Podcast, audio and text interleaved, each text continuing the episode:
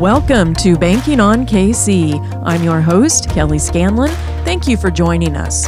With us on this episode is John Michos, the president and CEO of the YMCA of Greater Kansas City. Welcome, John. Thank you. Glad to be here. I am excited about a big announcement that you have. You just formed a partnership with KC Current. Tell us about the details of that relationship. Yeah, very excited about this. And for those who are not aware, Kansas City Current's the new women's professional soccer team that's now in Kansas City. And we've announced a partnership where they are going to be working with us to be able to support our youth and Bitty soccer programs, which are for the younger age groups, as well as our challenger program, which is specifically for those individuals with physical disabilities. So the program is going to begin this spring, and we couldn't be more excited with the relationship with the KC Current. You mentioned the youth soccer programs. The YMCA, though, is so multifaceted. And in a way, it's a bit of a challenge to figure out where to start. Because, for example, when I was growing up, I knew the Y basically as a sports league. When people said the Y, they usually meant they were playing on a sports team. And you've also got other youth activities. But when you hear the stories of, of like Joyce Hall starting Hallmark with a shoebox full of cards that he'd brought from Nebraska, and he did that all while living at a room at the YMCA. And that was many years ago. I mean, decades ago, the 1910s, if I remember right. So, 100 years ago, you have a rich history. You've been serving Kansas City since 1860. How did the YMCA get its start? What brought it to Kansas City? A long time ago, long before I was here, but I, I have read stories. All of us. yeah. So it was during around the 1860, and, and at the time there were only about uh, 4,000 people that were living in Kansas City, and that was kind of the new frontier, you know, the Industrial Revolution and the Wild West, and things happening with the development of what was going to be a fantastic city into the future. But at the time, there was an individual by the name of Reverend W. M. Leftwich, and he was actually a pastor of an Episcopal church, and it was on South Fifth Street here in the Kansas City area between Delaware and Wyandotte Streets. And he was very concerned around a lot of the moral dangers that men faced, particularly in that environment. A lot of people that were sinister or maybe didn't have the an individual's uh, desires to ensure that they were doing the right thing. So he wanted to be able to have a place where young men can kind of come together and make sure that they were being guided properly because he knew at that time those would be our civic leaders for the future. And so it started in 1860 through him wanting to work on this. And about 14 years later, actually started getting facilities and meeting in churches and former banks. And then away from there, the Y continued on in the Kansas City area. And there's also some really fun facts that are associated with the Y that I don't think a lot of our listeners have any idea that they have roots in the YMCA. Do you want to talk about some of those? Well, a couple of them are uh, Father's Day. Every year when we uh, talk about Father's Day, that was something that started at a YMCA. Also, a gentleman by the name of James Naismith, who was at the University of Kansas, actually part of the YMCA, first started the very first uh, basketball types of programs. Also, some things like volleyball originally got its start in the YMCA. And then if we go throughout history. There are even things like the YMCA establishing the first English as a secondary language program in 1856 as job training, mm. And then continued on with things like the very first night school in 1893 and did a lot of work to be able to support the military and then their families, and even did work during the Civil War and the founding of the USO much later on. So, Y has certainly been part of history over the last 160 years and a lot of great work that's been done. The Y does have such a rich history. One of the things that organizations struggle with, though, is staying relevant. After 162 years, how does the Y stay relevant today? The YMCA over the years as a non for profit, its purpose and its existence should be to change based on what the relevant needs are of its community. And it's certainly no question that the Y today looks different than it did 100 years ago, and certainly looks completely different than what it even looked, you know, 10 or even 20 years ago. And so being able to adapt to what some of those changes are is why we do what we do. You know, at one time, the YMCA had more hotel rooms than the Marriott. And that's just not a business that the Y does anymore because there were other providers and services that ended up meeting that demand. So the Y has to continue to evaluate what are the needs of its communities. And I'll tell you, and that may mean uh, giving up some things that we did previously just simply because it's not something that either the Y does well or services that might not be needed. So the way that we do stay relevant is that we do stay connected in our communities, and that's one of the foundational components of the Y, is how is it that we strengthen our community? We do it by ourselves, we do it with partners, we do it with civic leaders, we do it with our neighborhoods, and in fact, we're extremely more open today in working together with other organizations to ensure that we are delivering relevant services into our community. So it's changing all the time. So you don't have to be a member of the Y. You can become a member of the Y. Yeah, we certainly want people to be members of the Y. And most people see it, like you said at the beginning, most people see the Y as our buildings. And they see our swimming pools and our gymnasiums and those type of things. And let me tell you, very proud of those. And as being a member of the Y, you certainly are able to take advantage of those assets. But you can also be an advocate for the Y or a member who contributes to the organization and believe in the mission of what it is that we do because we do enormous amount of services that aren't even in our buildings at all. And so we're here to lift up the community and make connections and provide services whether they're in a facility or not in a facility or regardless if you're a member of the Y or not a member of the Y. How has the pandemic impacted your work? The one thing that the Y is is a organization that's all about social engagement. Well, the one thing that we've been told for almost 2 years is to not be socially engaged. And that's difficult that's extremely difficult. We want people to be able to come together and gather, and we just simply have not been able to do that. So it has impacted us, like most folks, financially. Our organization has been hit significantly by the pandemic, having lost about 45% of its resources than what it did the pre pandemic time period. So we did have to reinvent ourselves and think about different ways that we can connect with individuals that we couldn't do before. And let me just give you just one small example. Uh, the Y does do a lot of work in helping our active older adult population and our senior citizens.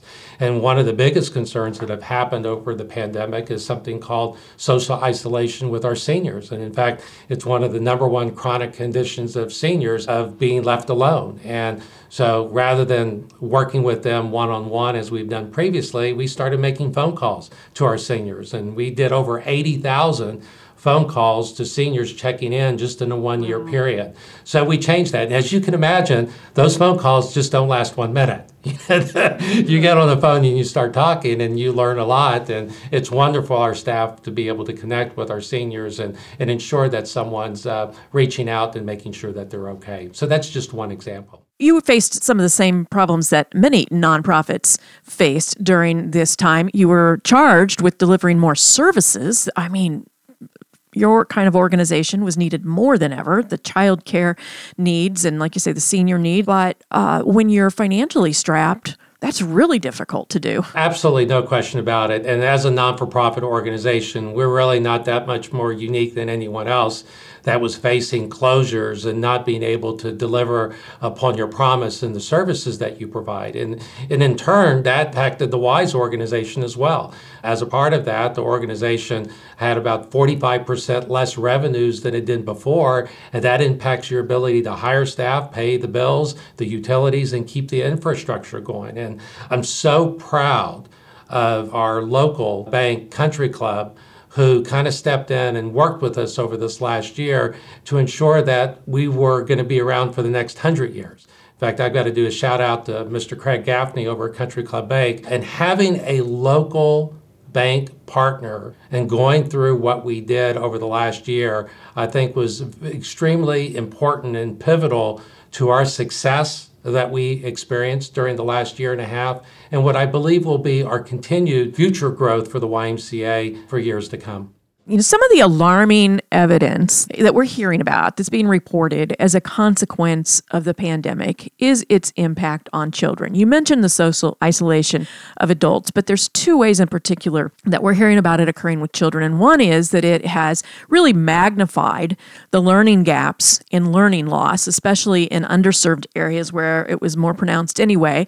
And then the other impact is on children's mental health. How has the YMCA stepped in to address those issues? It all kind of started back uh, at the start of the pandemic when schools began to close and started going to this remote learning concept, which led to what it is that you were talking about. But at the very beginning, we as a community had to figure out how is it that we can ensure those that maybe did not have access to internet, those that did or didn't have the ability to be able to do uh, learning uh, remotely. What could the Y do? And we actually ended up partnering uh, with multiple organizations to find places to be able to support the school's remote learning program and to provide a back end support to children to help them get through a lot of these remote type of homework things that they needed to do.